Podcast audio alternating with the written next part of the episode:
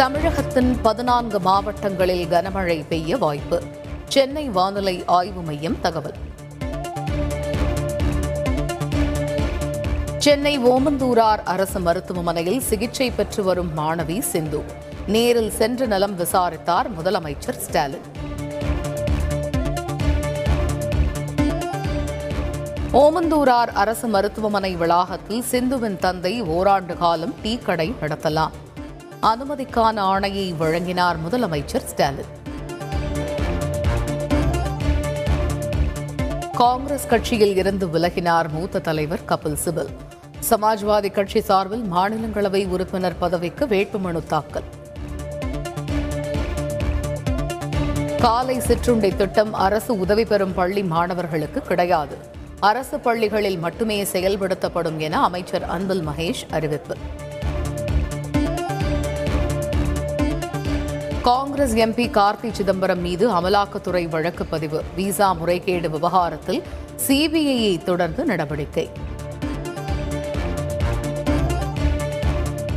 திறன் மேம்பாட்டிற்கென தனி அமைப்பை ஏற்படுத்திய மாநிலம் தமிழகம்.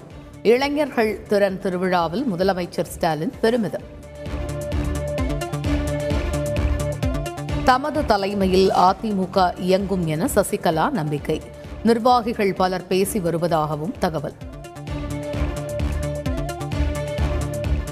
கிண்டி கிங்ஸ் மருத்துவமனை வளாகத்தில் உள்ள கட்டிடத்தின் உறுதித்தன்மை குறித்து ஆய்வு. மூன்று பேர் கொண்ட குழு அமைக்கப்பட்டுள்ளதாக அமைச்சர் ஏவா வேலு தகவல். ஏற்கனவே அறிவித்தபடி தமிழகத்தில் ஜூன் பதிமூன்றாம் தேதி பள்ளிகள் திறப்பு. பனிரெண்டாம் வகுப்புக்கு ஜூன் இருபதிலும் பதினோராம் வகுப்புக்கு ஜூன் இருபத்தி ஏழிலும் பள்ளிகள் திறக்கப்படும் என அறிவிப்பு. பனிரெண்டாம் வகுப்பு பொதுத் தேர்வுகள் அடுத்த ஆண்டு மார்ச் பதிமூன்றாம் தேதி தொடங்கும் என அறிவிப்பு. மார்ச் பதினான்கில் பதினோராம் வகுப்புக்கும் ஏப்ரல் மூன்றில் பத்தாம் வகுப்புக்கும் பொதுத் தேர்வுகள் தொடங்குகிறது. வரும் கல்வியாண்டில் அனைத்து சனிக்கிழமையும் பள்ளிகளுக்கு விடுமுறை. பள்ளிக்கல்வித்துறை அறிவிப்பு. முதலமைச்சர் ஸ்டாலினுக்கு ராஜீவ் கொலை வழக்கு கைதி ரவிச்சந்திரன் கடிதம். சிறப்பு அதிகாரத்தை பயன்படுத்த விடுவிக்க கோரிக்கை. ஒகேனகல் ஆற்றில் நீர்வரத்து குறைந்ததால் சுற்றுலா பயணிகளுக்கு அனுமதி. பரிசல் இயக்கவும் அனுமதி வழங்கியது மாவட்ட நிர்வாகம். நாகை துறைமுகத்தில் மீன்வளத்துறை அதிகாரிகள் அதிரடி ஆய்வு. எட்டு குழுக்களாக பிரிந்து சென்று மீன்பிடி படகுகளில் சோதனை. சென்னையில் பாஜக பிரமுகர் கொலை சம்பவத்தில் மூன்று பேர் மீது வழக்கு பதிவு. பாதுகாப்பு பணியில் அலட்சியமாக இருந்ததாக காவலர் பாலமுருகன் பணியிடை நீக்கம். சென்னை மற்றும் புறநகர் பகுதிகளில் ஆரம்ப நிலையிலேயே நூற்று பனிரெண்டு கட்டுமான பணிகள் முடக்கம்.